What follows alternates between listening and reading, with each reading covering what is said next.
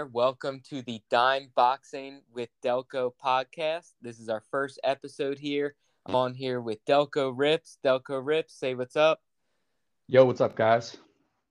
And uh, we're going to get going here. Um, got a lot of different stuff to talk about today in terms of cards, but we first want to kind of tell our story about collecting, how we got into the hobby. Um, Delco, I'll let you go first with this one. Yeah, absolutely. First off, appreciate everybody listening to the you know debut episode of the Dime Boxing with Delco pod. Um, my introduction to the hobby, uh, taking you way back, was uh, really Pokemon, right? So I was, I'm a, you know I'm 30 years old, so um, in 1999, 2000, Pokemon was taking over the country, um, and I was not an exception to that. I have a memory of being in Acme with tears running down my face because wanted that blaster box uh, that they had um, at the grocery store, and I wanted my mom to buy it for me so bad, and she wanted to wait till like some occasion or something. And uh, yeah, that's how much Pokemon meant to me at the time. And I'll even give you a little anecdote. I committed my first crime for Pokemon uh, in first grade. I stole this girl's Pokemon cards, and uh, I felt so guilty about it that I threw them in the trash because I just wanted to get rid of the evidence. And my mom, I got caught because my mom looked in the trash and saw a bunch of Pokemon cards and knew I wouldn't do that uh, for any reason. So I then had to fess up, go to school, give the cards back, and commit, uh, admit to the crime. So I've been, uh, you know, just really passionate about Pokemon cards as a little kid. I got some baseball cards and stuff. Um, but somewhere along the lines, kind of, you know, second, third, fourth grade, it just slipped away from me um, which is a pretty common story for for millennials. And uh, fast forward to COVID, uh, I started hearing about kind of uh, the card boom and, and people like making a lot of money from cards and things like that. And it kind of started to pique my interest. Um, the first thing that got me into collecting was NBA Top Shot, um, which I know is a bizarre kind of entry to the physical card space, but I thought uh, I kind of been through like uh, the rise of crypto in 2017 and was super interested in the possibility of how uh, crypto and sports could merge um, into this new thing like NFTs. So I was buying packs back when you could just buy them for, I think it was uh, six bucks or nine bucks. You just buy the pack and there was no queue or line or it's very easy to get at the time. And I bought about four or five packs um, and kind of started my NFT collection. One of which was a rare James Wiseman to a thousand, and uh, the the James Wiseman kind of uh, really blew up and went uh, it skyrocketed in price when uh, Top Shot made it on ESPN, and uh, it ended up like I, I could sell it for fifteen hundred dollars um, off of my like roughly like thirty to forty dollar initial investment in all the packs. So I went ahead and did that which I'm really happy for because it's probably worthless today. So with that seed money, I, um, you know, I was kind of like, what can I do with this? How do I invest it?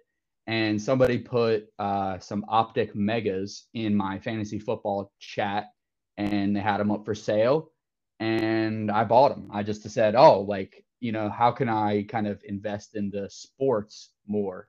Um, and I saw physical cards as an opportunity to kind of continue that fun I had with Top Shot. And I didn't really get anything notable in the packs. I got a Joe Burrow Optic base, which actually at the time was like a pretty solid card. Um, and you know, ever since that, that was kind of the moment that I was hooked on it, and I've been buying packs, uh, flipping cards. I, I, you know, a few months after that, went to my first card show, um, and that leads me now, kind of to the to this day, uh, speaking to Danny Dimes on a sports car podcast. Um, so yeah, that's my collector origin story and how I kind of became addicted to this world of sports cards. Well, I got to give you a shout out there because that was really smooth, even though I got us off to a pretty choppy start there.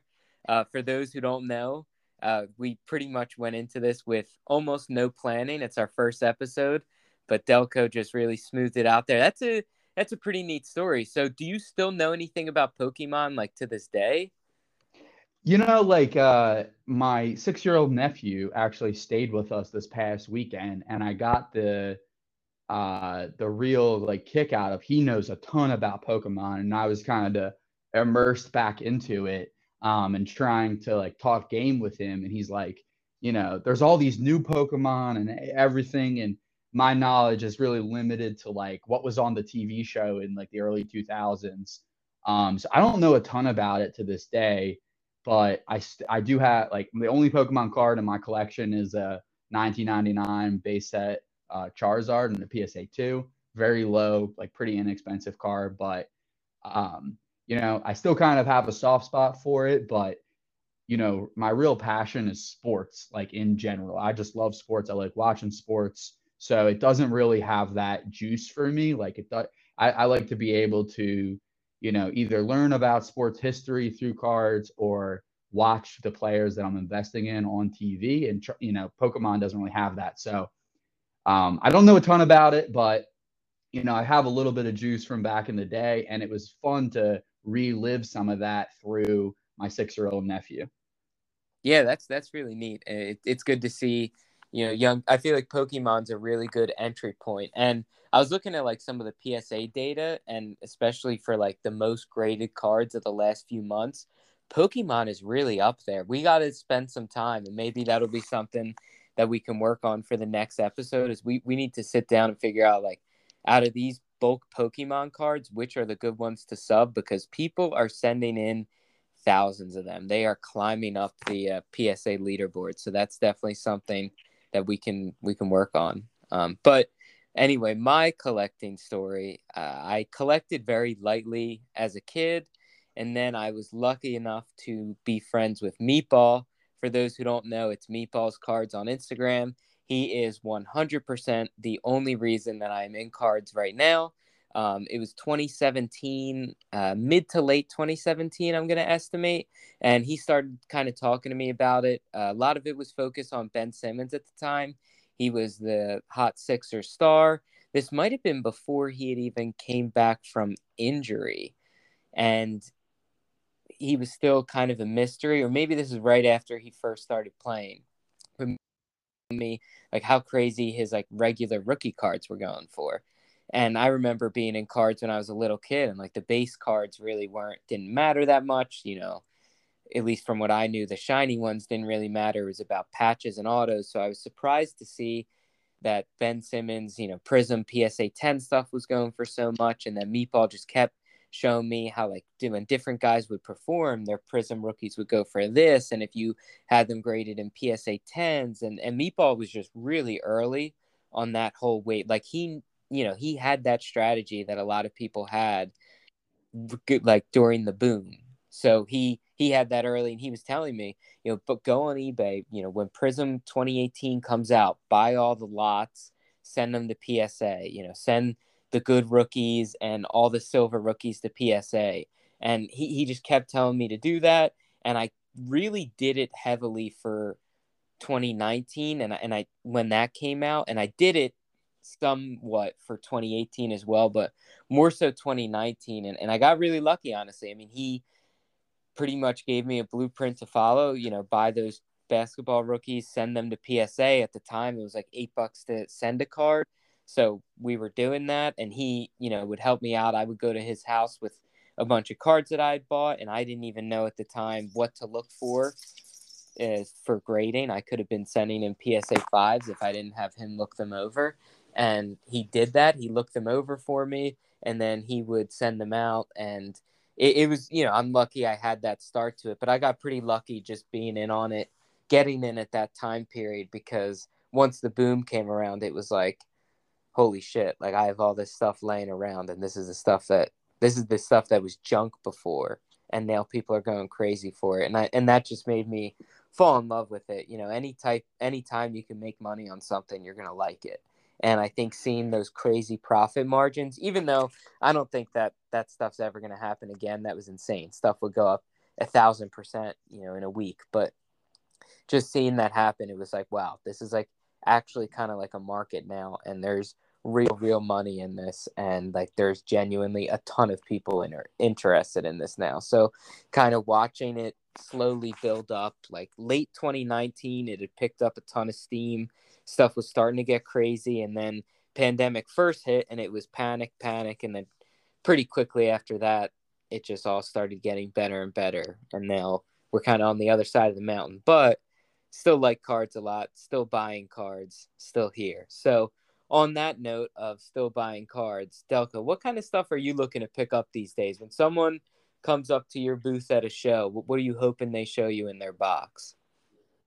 I mean, honestly, like I think when I when I'm going on a show and and, and looking in somebody's box, like I'm looking for gradable raw cards right now. Like I think with the fifteen dollar um, bulk sub PSA special, like to me that's like one of the most no brainer kind of investment opportunities I see in the hobby. Um, and you know, I graded cards right now, like existing investments, I think you really need to get a good deal on. Um, otherwise, you know, it's a long term play, right? So, like, you know, if you can buy a, a, huge bulk lot and get some instant equity, then I think it makes sense. And I'm not saying, uh, you know, not buying high end at all, but uh, to me, like, the real like meaty juice of the hobby right now in terms of margin is is from grading and taking advantage of the speed of PSA right now and the and the affordableness, or you know even the speed of like a company like SGC. Um, so to me, that's what I'm looking for. And I just wanted to come, call back to your origin story. I think the thing that attracts me to the hobby to this day, like we see some you know, kind of the doom and gloom of the economy and, and the price fluctuations are going kind of the other way for us right now. But the one thing you said was that you really enjoyed like watch like having that sports analysis, watching something take place in the real world, and then like noticing the ripple effect in the actual card economy and and the, the card price going up because of that player performance. And I think that's what that relationship is what we all enjoy a ton. And that's why I think, you know, this thing is sustainable and I'm, you know, I'm, I'm bullish on the future as I know basically anybody that is still actively in the hobby is. Yeah, I mean, what's interesting is that slowed down unfortunately so much. Like I was just thinking today, Zion is like looks amazing right now. Like I was looking at his MVP betting odds and I think they're at like plus 5,000. I was like, that's not a horrible bet. Like, this guy looks unstoppable. And then you look at his cards, and they're just still getting killed. Even like the, you know, what people call what's supposed to be the stuff that can't go down, the numbered stuff. Like, he just, I feel like the guys now have so many cards printed that that market part of it is kind of disappearing because you know I, now I, I don't i guess here this is an opinion because I, I can't really know. I, I think that's because of the boom that occurred. So like to me i think we will reach a point where things will level and then player performance will cause not maybe not crazy spikes but like you know you won't see you know for i just like i know a card off the top of my head that i i just moved like the purple ice zion like just a month ago, it was comping around like 17, 1800 for a nine. And the last two in the last week have gone for 900 and some dollars, under a thousand. And that's... he's playing better than he ever has. To me, that's not a re- that's not because like that's not a sign that that'll happen forever. I think that's a sign that the card might have been too expensive, right, in general, and we had a lot baked into that, a lot of expectations baked in. And also that, you know, demand is a little bit down right now. It's a holiday season and the car market, you know, just in general, demand is down. But I, I do think, in my opinion, I think we'll reach a point in the not too distant future where things will become a buys again, right? Like even me at that $900 price point at a PS for a PSA 9 purple ice doesn't sound that bad. I mean, but you know, I think there's a point there where there's a magic number for across all assets that need to kind of catch up and recalibrate. And then when Zion goes on the best month of his career, like we just saw, I think that cards will continue to trickle up. Yeah, I think that's a good point. I mean, stuff was just so overheated. Like, I remember how crazy, th- like the Luka base tens hitting 2000, like that just puts cards in a difficult place when they get that crazy high because it's just hard to keep going up. And then as they're coming down it, people don't really like buying things that are plummeting like that and that everyone is pointing out that are plummeting. And that's it that's crazy about the zion purple ice. I did not know that they were selling for that cheap now. Um, but yeah. you say like you know how the stock market the overall economy like affects it because like it seems like the past month i mean would you agree like cards seem to just keep going down. Like it seems like things are getting worse in my opinion. Um but like the the market has kind of been flat. The overall economy has kind of been flat. While it's not getting better it's not really going up a ton. And i'm worried like if we see another a overall economy upturn will that calculate that much in car? I think definitely people are going to be going to shows looking to spend more money i just wonder when that will be and if it'll have like a similar boom effect i think it'll be more of like a ripple than a crazy boom yeah, I, I'm not an economist. I don't I don't know for sure, and I'm not an economist, but I will say this: like, I think it's not tied to like like like card uh people buying cards is tied to consumer confidence and consumer confidence lags behind the market like consumer confidence will go up when we see months of green you know like in if you take it back to when cars were booming the stock market had been good, had been on a run straight bullish since 2008 and 9. Like it just went everything up, right? And then even when, when COVID happened, you saw the huge price fluctuations and crypto had its day and ran up like crazy. Uh, Bitcoin at some point early in the pandemic was $6,000 and, you know, had shot up to like near 50, right? So like it, people have that money and they also i think it, it really ties to c- consumer confidence like whether you have the money or you don't do you feel confident putting it into a market any market whether it's uh, you know crypto the stock market or cards do you feel like you're safe like you have confidence that this money is going to be okay. And i think we're at a point now where the stock market being flat isn't going to change people's confidence and we need like true uh, green runs for a long sustained time before people like change their level of confidence in the overall thing. Yeah i mean that was really good. I'll tell you you started that off by saying i'm not an economist and then you said a lot of things that sounded pretty good so that, that was impressive but armchair amateur right exa- yeah exactly the couch economist but but yeah, I mean that's that's a good point. I mean, I I agree. Things were things going up and up. But anyway, back to you know what you said about raw and you know how it's so cheap to and quick to grade. I mean, it's gotten better, I should say, and I mean it's gotten easier to get cards back from grading in a reasonable time than since I really even remember. Like before the pandemic, you couldn't get a bulk sub back in five weeks. I just we got one. Um, we sent one out. It was me, Meatball, and uh, Matt's B-ball cards. Shout out Matt's B-ball cards. He sent that one out for us. We got it back in five weeks, and that was eighteen dollars a card. Now it's fifteen bucks a card. And I just saw on somebody's Instagram story today they got it in a month. Like at fifteen dollars a card, you can get a PSA graded in a month. Like and then you see SGC has this great promo with 2022 Bowman Chrome where it's literally a week or two door to door and it's nine bucks a card. And that's something that I've definitely been looking into. I think you know baseball a little bit more than me. So, what's your strategy been like for this Bowman Chrome SGC special? I haven't really, you know, honestly. So it's funny you say that. I I, I ripped a box of of Bowman Chrome and I considered the SGC special but the reason I sent to PSA, because I've already sent all my cards in the in a $15 sub to PSA, is because I don't want to sell my Bowman Chrome quick. Like to me, okay. like getting it back quick. I didn't ha- I didn't pull like the Jackson Chourio super refractor. So like I you know, the the cards I had, I didn't think that the prospect's perception was gonna change from now until then. And I would rather kind of get the premium at a longer rate of time um, and even spend six extra dollars a card. So that was my like specific strategy on those specific cards.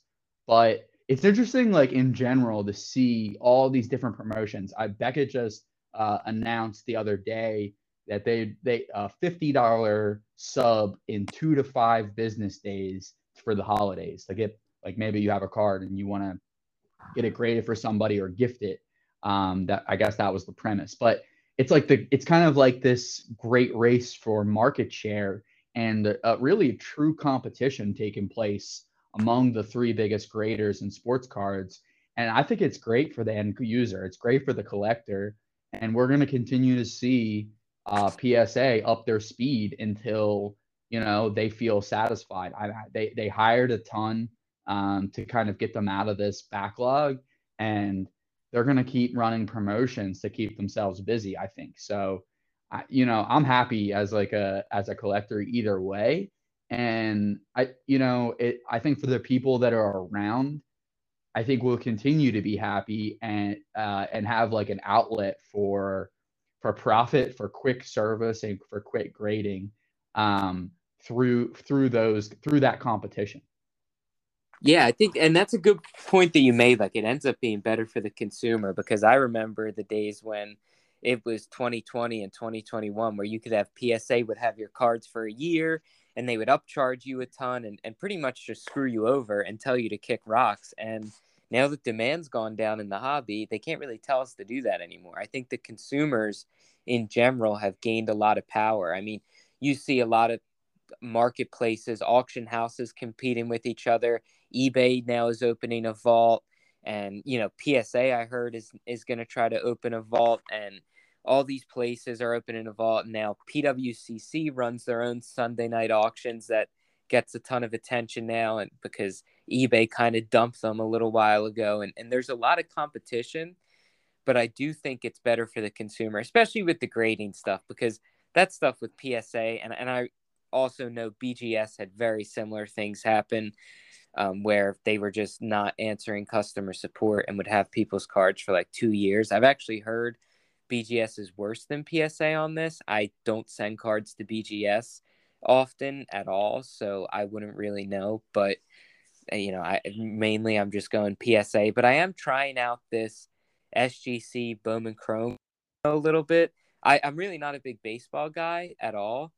I just mostly it's for the PC. I'm a huge Bryce Harper fan, um, as many of those who follow me on Instagram probably know, and I, I I'm a baseball fan in general, not really of the cards that much. So I've been picking up like on eBay, like the refractors, the veteran stuff. I'm not sending in any rookie stuff. I think that stuff's just overpriced because people are looking to send it in for this.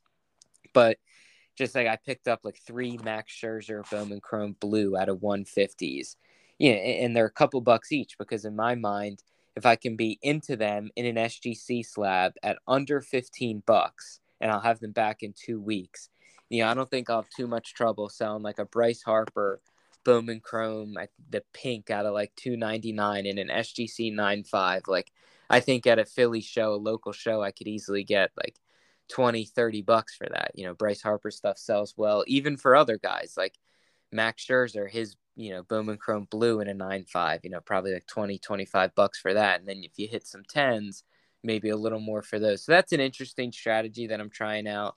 Not really doing it too crazy in bulk. Probably. One thing, uh, are you, are you, do you, do you have cards going back just a couple minutes, but like, do you have cards in a vault? What's your thinking on, on vaults in general? And is it something that you're, you, you could see yourself doing or being more involved with in the future?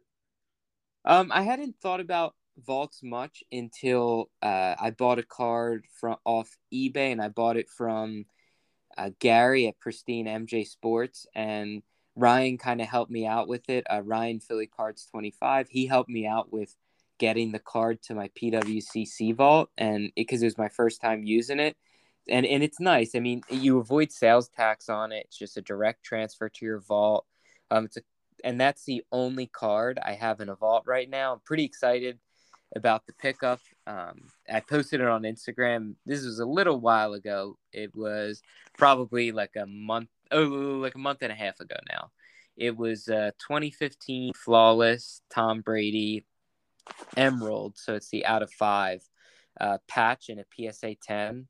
So that's the only thing in a vault right now. I mean, I honestly I use it. It sounds kind of old fashioned, but I use a bank vault for my big cards. I don't really use like a card specific vault, but you know the experience with PWCC has been fine so far. I haven't had any issues. I also haven't tried to get my card out yet, but maybe in the future I'll try. I'll get the cards out of the bank and send them to an actual vault. Maybe some more stuff in PWCC.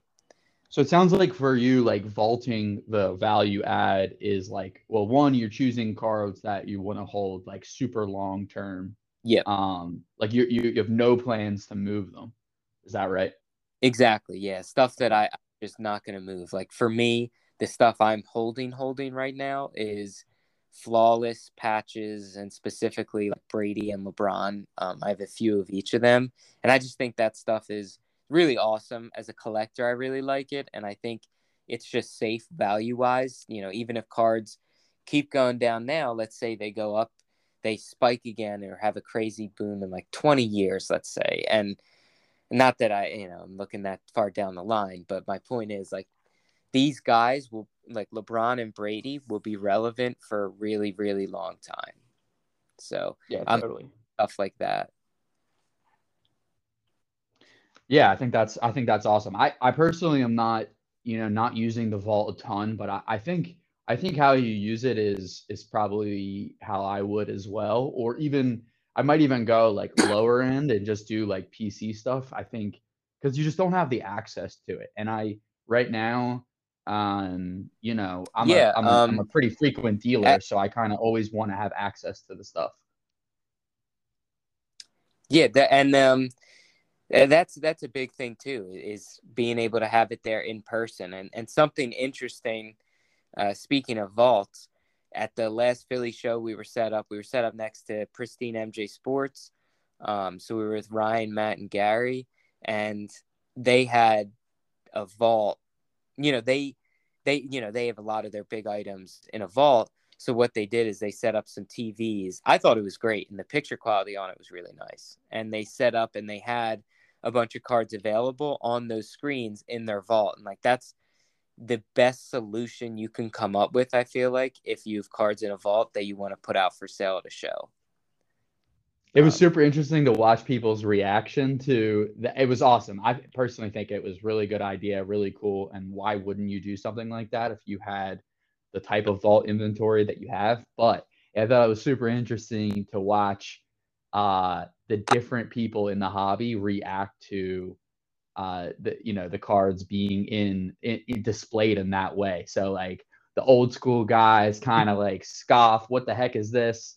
Uh, you know what are, what are we doing here? Where are the cards?" And you know you could tell somebody like uh, Andrew Goldberg from the uh, Luka Tiger LeBron came up and was like, "Wow, this is so cool!" Like I think some forward thinking, maybe younger more progressive type of collectors can really see the vision of that. Um, and maybe, you know, the old school guys kind of still need to be brought along with something so innovative. Oh, yeah. It, it was, I mean, remember that one, I don't know if you were at the booth for this, but this one idiot came by and he was like, actually, like, kind of mad about it. He was standing at our looking at their booth. They were directly next to us. And he was like, What's the deal there? He was like, Are the cards under the pictures? And we were like, no, like he, he owns that. He was like, and then so we told him the cards aren't under the pictures, and he's like, does he own them? We were like, yeah, like they're just not here. They're in a vault. And then I think somebody at our booth just to mess with him was like, they're NFTs, and he was like, he started going nuts. He was like, NFT, give me a break. but but he was like legitimately like pissed. Like he, he he was standing at our booth talking, you know, trying to negotiate a deal with someone who was set up with us. And like while he was doing that, he was just like, looking at the TV screens, just like I can't believe that. That's bullshit. There, he doesn't have the cards. They're not under the pictures. It was unbelievable. The dude was like actually mad. But other than that, yeah, it, it was it was mostly positive, and I think that's something that you know, people are definitely going to copy him. He's not going to be the last, the only person to to do that. So I think down the line, that's something that you could see more and more, and maybe there could be some type of innovation, you know, from the vaults teaming up with some of the dealers at shows, and maybe they can try to enhance that and make the technology even better. But that's that's definitely like a forward thinking idea that I think more people are going to jump on, like they should, because vaulting is great. Look, it's free insurance. I, you know, I don't, I have to pay for the, you know, little safety deposit box or whatever at the bank. You know, I don't have to pay PWCC every month to hold my cards. And I think that's a big difference. But you were mentioning, you know, setting up at shows and stuff. We have a couple big shows uh, going on in the area uh, coming up. I'll let you take this one uh, to start with. Yeah, yeah. So um, I'm actually running my first show um, on January 22nd in Mount Laurel, New Jersey, which is right over the bridge from Philadelphia. Um, the Brotherly Love Card Show with me and Frank's Card Shop are kind of presenting the show and promoting it. Um, and it's our, kind of a first forego into into running a card show. And uh, the reason for doing it is because I'm constantly having to go to North New Jersey, uh, right like outside of New York or even in New York to go to card shows because our area is in the Philadelphia metro area is really underserved for like a routine card show. So um, that's kind of the thesis behind it. And uh, yeah, I'm just trying to do anything I can in the hobby and experience different things. So that'll be interesting. I hope you guys come out. And then right after that, uh, we'll also have a local show uh, the Fishtown Card Show on uh, Pro Bowl weekend. I think it's February 5th. And uh, yeah, so I'm really looking forward to that. You'll see me right as you walk in the door. And, uh, you know, that that's always kind of the best show in the city limits. And uh, yeah, we'll be set up there doing our thing. Yeah, I think I'm definitely excited for both of those. I, I, I know I got a table uh, at both of them. I'll be set up at the Brotherly Love Card Show and the Fishtown Card Show.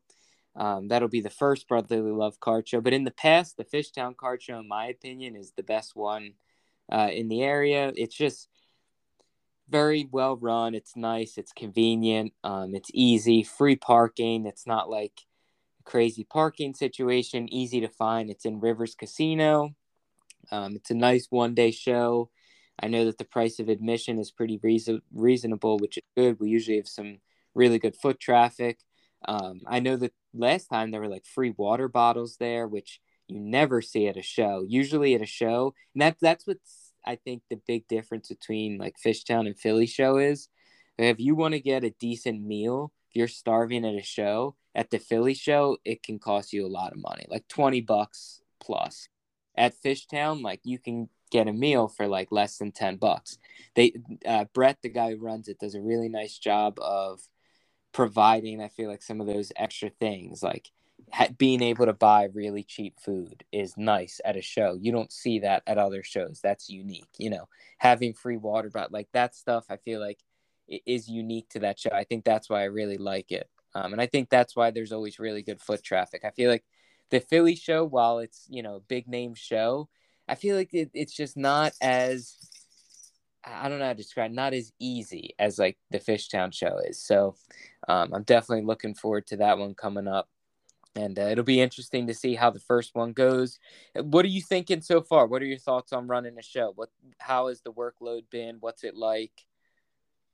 It's a, it's probably more work than I expected. Like just to, you know, try and get the tables full and reach out to people, prospective dealers. Like I think kind of your first go at it, you don't have that established name, so you have to kind of explain it. Um, but it's been a lot of fun. I think um, I'm happy I'm doing this now, like two years into my collecting journey, than at the start. Um, I think you know relying on that network that you've built, the people you've done deals with, the people that um, you've set up at their show, uh, the, the you know just all the connections that you make through the hobby uh, it's made this a lot easier. Um, and so, you know, it hasn't been horrible, but definitely is a, a good bit of work.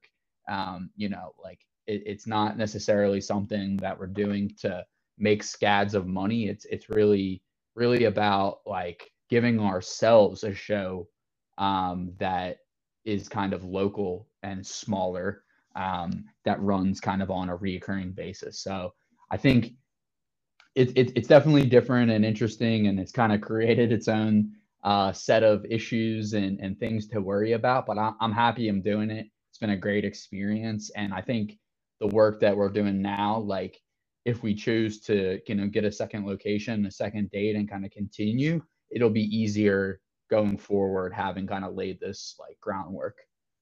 Oh yeah, I mean, again, the first show is the hardest part. I mean, think about it. If this show really goes well, you'll have those dealers ready again to set up at your next show. So I think that's that. Yeah, the first show is definitely going to be your toughest one, I would think. But um, we're getting close to uh, to wrapping up here. I know something that you mentioned to me before we start recording is that you want us to be able to bring our audience some transparency with some plays that either we're making or we're thinking about, or maybe just stuff that we think is really good value. So um, I, I, guess I, I should kick it to you first here. What, what are you thinking in terms of what plays could you give people right now? That's a good. That's a good question. Um, I, I think one thing is I I'm not buying football, right? I think buying football right now is a real gamble, and I try not to be like too pers- you know swayed by um by my own hometown team doing so well and kind of rushing into Jalen Hurts cards. So I, I'm just I'm just wiping football out right now. The one thing I do think uh, I'm buying um, baseball prospects that I think could come up in 2023 or could become more like household name baseball prospects in 2023. So, um, people that are forgotten about from uh, the baseball prospect world are guys like Kahlil Watson, who is the number one chase. You can now get his uh, Bowman Chrome Refractor first auto for $90 in a PSA 9. And Max Muncy, who you can also get about 60 bucks for his PSA 9 Bowman Chrome Refractor Auto. These were guys that when the, when they were pulled were going for thousands of those same cards. Um, and we've seen their prices kind of come back down to earth. People realize that their debuts are in the kind of distant future. And you see people in the new 2022 Bowman Chrome, like Jackson Chourio, uh, his cards are, are going for astronomical numbers, like just insane, ten thousand dollars plus for some for the orange and the gold. And I, I think, you know, kind of forgetting about them for a second and going for some of the guys from the last pull is a good idea. But I and I also just think as we move closer to baseball season that these prospects and the Bowman Chrome first autos in general across the board will see an uptick because the baseball card collector is not uh they're not as fair weather as maybe your average hoops Prizm guy, right? I think who and, I, and I'm this is speaking from experience from as a guy that collects a ton of basketball cards, but I think those are the people that may exit. I think baseball cards has a diehard following, and I do think as we get closer to the season, you'll see those rise up again. So I'm looking at stuff like that. I also think kind of making your plays on the NBA playoffs now is a wise decision. Uh, I think, you know, I'm holding on to a pretty big Zion Williamson card. They're the number one seed in the West. I don't want to sell it uh, at a low price. I don't. I don't think I want to auction it right now either.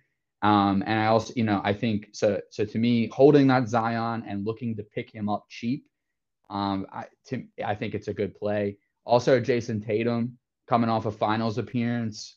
Um, I think if you can get the right card of him and you know you're paying attention and really paying attention to the nuance of price because uh, you know everything each individual card all the different comps it all tells a story i think if you can do your research and enter at a good point on tatum um, i think you'll be in a decent spot so uh, those are like kind of like loosely some like three different like avenues of plays that i'm I'm looking to make. I also one more thing. I'll give you four. I picked up uh, recently. I picked up a 1953 Bowman, the complete baseball set. Uh, you know, all 160 cards.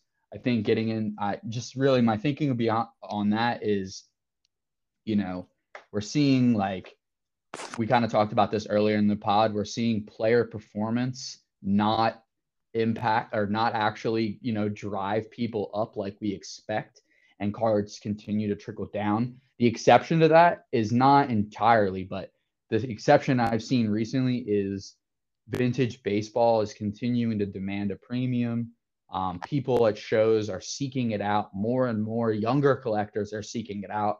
I think people are looking for like a, a safe haven right now with their card money. So, um, and I also I really get a kick out of kind of collecting and learning about it. So that was a play I made at the Philly show, and that's something in the future I want to own more. You know, Willie Mays, Hank Aaron, uh, Mickey Mantle cards, um, just to name a few guys. Uh, you know, I want to own more of that and learn more about it because it's a safe play, and to me, it is fun to to learn about and understand. You know, why these guys were so collectible uh, from 70, 80 years ago. Yeah, I think that's really. I remember when you picked that up that 53 set at the show. That was pretty cool. But um, yeah, I think that's interesting. The point you brought up about the difference in basketball and baseball is really interesting because you're you're right. You know, all the hype beasts who were in it were into the basketball stuff, like you said, hoops premium. That's a great example for that. And I feel like, you know, years ago, you know, well before the boom really started, it was all about baseball. Baseball was the card to get. That was the rookie card was baseball rookie cards. You know, people we'll call them baseball card stores, not sports card shops. Now we call them mm-hmm. sports card shops, but that's a good. And I'll definitely look into both of those baseball guys because I want to make baseball plays. So I'll probably copy you on that. Um, some plays like just really interesting value play I found. It, it's not super interesting, not super sexy, but uh, like Tim Duncan, his stuff is you know peaked up pretty well, especially during the goat run up of early 2021. But seems like he's taken a smacking a lot worse than some of the other guys who ran up during that time. Like for example, um, like even 2016. I'm on Card Ladder. I'm looking at just his base Topps. Uh, 1997 PSA 10 pop 2200 not saying that like this is the card to get but just showing how much his market is down. Like there were times where this card was higher before the boom than like what it is now. Like there was a spike late 2016 with a lot of the vintage stuff. This Topps PSA 10 Tim Duncan went up to 75 bucks then and then it really ran like crazy late 2020 like August 2020 during that crazy run up it hit like 700 bucks and then it dipped down a little bit and then during the goat run up it went crazy and they were selling for like 1500 now you can get that card easily on ebay for 70 bucks and if you find them at like shows people will sell them for like 50 60 bucks now for cash. So i think that's just like a really interesting play to make one to maybe just throw back i think it's a cool photo too and, and just to compare it to like some other cards of that similar era. So the Duncan Topps PSA 10 Pop 2200, that's like 70 bucks. But the Shaq 92 Topps Pop 4500, and I know Shaq has a bigger collecting base. I know he's more iconic, but it's more than double the pop and it's about double the price. They do about 130 to 140 the Shaqs. And and again, like with a guy like Kobe, I know Kobe is a way bigger collecting base, but it's a very similar time period and a very similar set because of that. So 96 Topps Kobe base PSA 10. Pop is about double what the Duncan is. It's about 4150 on the Kobe and it's 750 bucks. So just looking at like that difference, that was something I was just looking at uh, today. Uh, but I think my main play is the $15 PSA grading. I think that's just so cheap. It's such a play right now. And I think kind of going away from what most people are doing, most people are sending, trying to send in like the base rookies. Like I sent in some Anthony Edwards, the base Prizm rookies, you know, in the summer during the July special. Those are tough to grade and they seem to just keep going down and they're very high pop. And I think an easy way to find like rarity through grading, and this is just something that I like doing, like grade the colors of the stars. So like instead of sending in base rookies or the top rookies, I'd rather find like a the blues out of 199, the blue ices that are out of 125 for basketball out of 99 in football, the oranges at a 49 in basketball, the mojos at a 25. I'd rather find those of star players. Like for example, like a card I sent in, a Jokic Prizm Orange at a 49 that costs 15 bucks raw. You know, to me, like I'd rather be sending in stuff like that than like the base rookie stuff, even though it may have less true upside, it may have a lower ceiling. I feel like it's just safer. Um, you know, it, you know that player has a very big mark uh, collecting base and it you know you can get some pop ones on stuff like that. I was gonna say so much lower pop, right? Like you know, like you, you're gonna command. There might not be as big of a market, but for and demand total, but they're gonna have fans, and their fans probably can't collect like Jokic Prizm Silver. What does that card go for? It's like thousand, right? You know, like it's expensive. Fifteen hundred now. So fifteen hundred. So if you're you're a Denver Nuggets fan, you're looking for the next like what what can you collect? Well, you could collect, you know, Danny Dimes Pop One, you know, uh, Select Blue, uh, Jokic, you know, from a from a different year than rookie. Like I to me, I think that's always going to sell a little better and command more of a premium and be less likely to get like comp to death like than a base card. Oh yeah, no, I think that's a really good point, and the comp to death is a good point too. Like selling a card that people can't pull up comps on when you can have creative pricing is huge, especially when you're dealing with things that are highly collectible, and being able to say this is my price, you know, there is no comps. That's a real advantage, and I think with stuff like that, when you're going after the lower pop, you know, kind of vet color from you know Prizm, Select, Optic, stuff like that. I think it's big to be patient when you're selling it too. That's not really the stuff that I'm consigning. That would be the stuff that I put on eBay, buy it now or best offer, or that I take to a few shows before I decide, all right, is it time to consign this card or or should I keep holding it? And I think that's that's a big thing too. Is as long as you're patient with it, then you can find that right collector. And I think especially with the market going down, that's another big play or piece of advice I'd give people. With the market going down, it, it's big to be patient. There's a lot of cards where if I would have consigned them, I would have gotten a hundred bucks, but I held it on eBay, buy now or best offer, and someone offered me two hundred bucks eventually. Like, I, I think on the lower pop stuff, you just got to be patient. People are getting killed on auctions right now. You know, people who are sending their cards to auction like the rare stuff, they're getting killed. I think there is still a lot of stuff that it makes sense to consign though. Yeah, totally, totally. Yeah, so you're, you, yeah, that makes that makes a lot of sense. I I personally like I list a lot of stuff on eBay, especially in the last few months, and uh, the only auctions I've done have been by accident. So I've run like three auctions or something, and it's been because I like fat fingered a buy it now and just ran the card on auction. Luckily, it's always like low end stuff. But I list everything buy it now, like at what the last one sold for, pretty much, or even try to just maybe if I can't see what the last one sold for, I'll just look like, all right, so there's three on eBay, they're all at twenty some dollars. Like I'm I'm nineteen ninety nine, and then you know throw the PWE shipping on, and to me that's like that's moved really well um, recently. Yeah, that's definitely good. That's funny that you accident you ran an accidental auction there, but uh, yeah, that, that I think that's a big thing. It's a lot of patience right now with the market being down, but uh, I think there's some great buying opportunities. Like to me, I I will enjoy as a collector trying to find those Tim Duncan Topps base rookies, PSA 10s, trying to get them for 50, 60 bucks. You know, to me, to be able to buy a few of those and throw them back, that's that's enjoyable. That's you know you, you don't have to be in a rush with stuff like that. And I like what you said about football too, because it's like look how quickly the market changed on some of these guys. Look how quick. I mean, people were paying insane money. Somebody bought that Mac Jones uh, Prizm 101 that that kid pulled for six figures. Like, what is that card worth now? Who knows what his future is there. Think about all the people who drop serious money on Zach Wilson.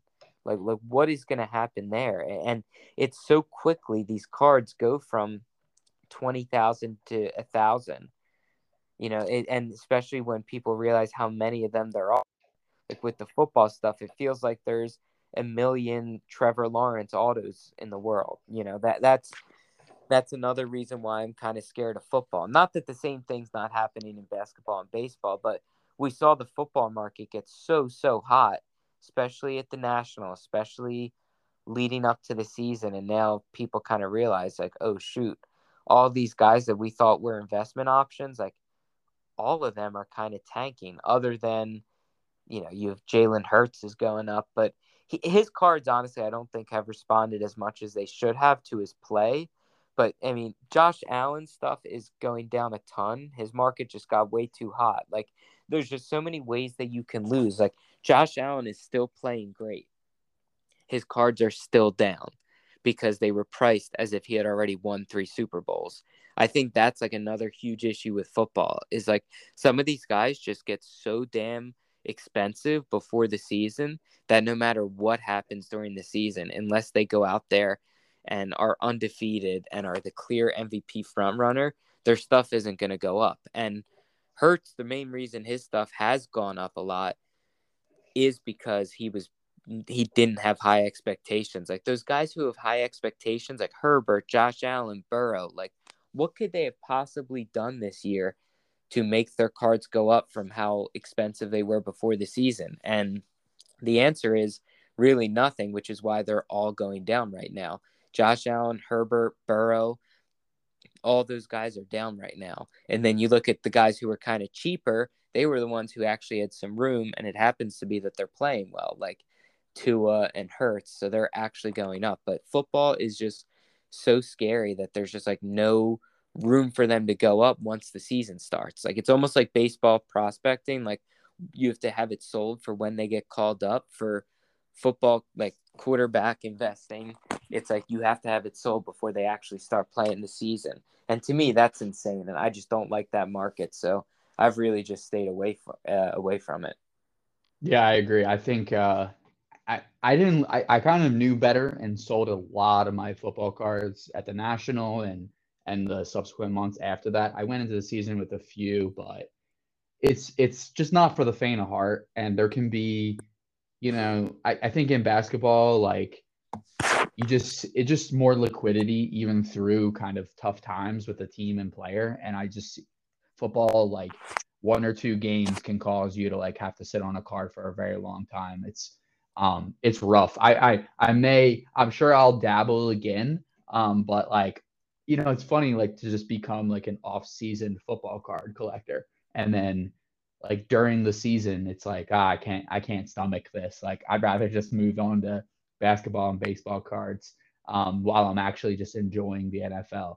Um, but you know, there's definitely people that you know in Philadelphia have only Jalen Hurts or like that's their only big assets are all in Jalen Hurts, and you know I respect it. I think if they if they if they win the Super Bowl, like it, it would probably be good for his cards. But I'll point you to I picked up uh, Matt Stafford, Topps Chrome Refractor rookie.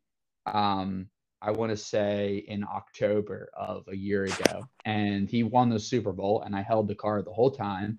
I had it on eBay, and I had it for like I think I paid like three fifty. I had it for four ninety nine, thinking, all right, he wins the Super Bowl like this card will sell, and it never did. Uh, it, it it never went up, and it didn't sell at 4.99. And I think I basically had it was a wash in the off season. What basically what I paid for it, if not a little less. And uh, that to me is like indicative of the football market. It doesn't, and and really all cards like sometimes you know the player performance doesn't really necessarily equal cards going up. It's all about that collectability. I saw somebody on Instagram put uh, underneath, like as a comment, they said, if you start thinking like Nike giving out shoe contracts, you'll do better in the hobby than if you think of it like a statistician. And I do think that a lot of my plays are like, like from like an analytical statistician mindset.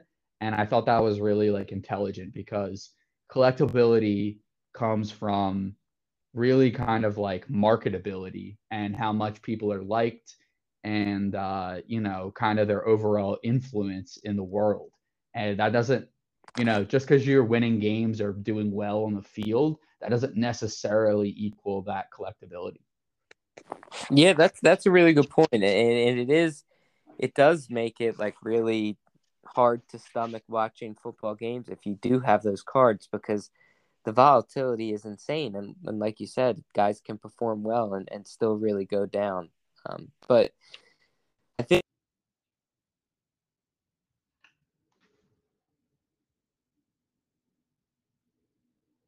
it, I guarantee you it will only get better and better from here. Um, we'll come come to you next week with some different plays, some new stuff that you guys can take a look at. Um, Delco, you want to sign off here? yeah, I appreciate if you've made it this far. Uh, Dimes and I definitely appreciate you listening. Um, I think we will get better at this and kind of have like a more organized content structure. But I really enjoyed just kind of sharing my hobby thoughts, given the thoughts of the moment. Um, and uh, yeah, I think this is going to be great and a great outlet for us. And uh, yeah, I just appreciate it and look forward to doing the next one. Uh, for sure. Uh, thank you guys.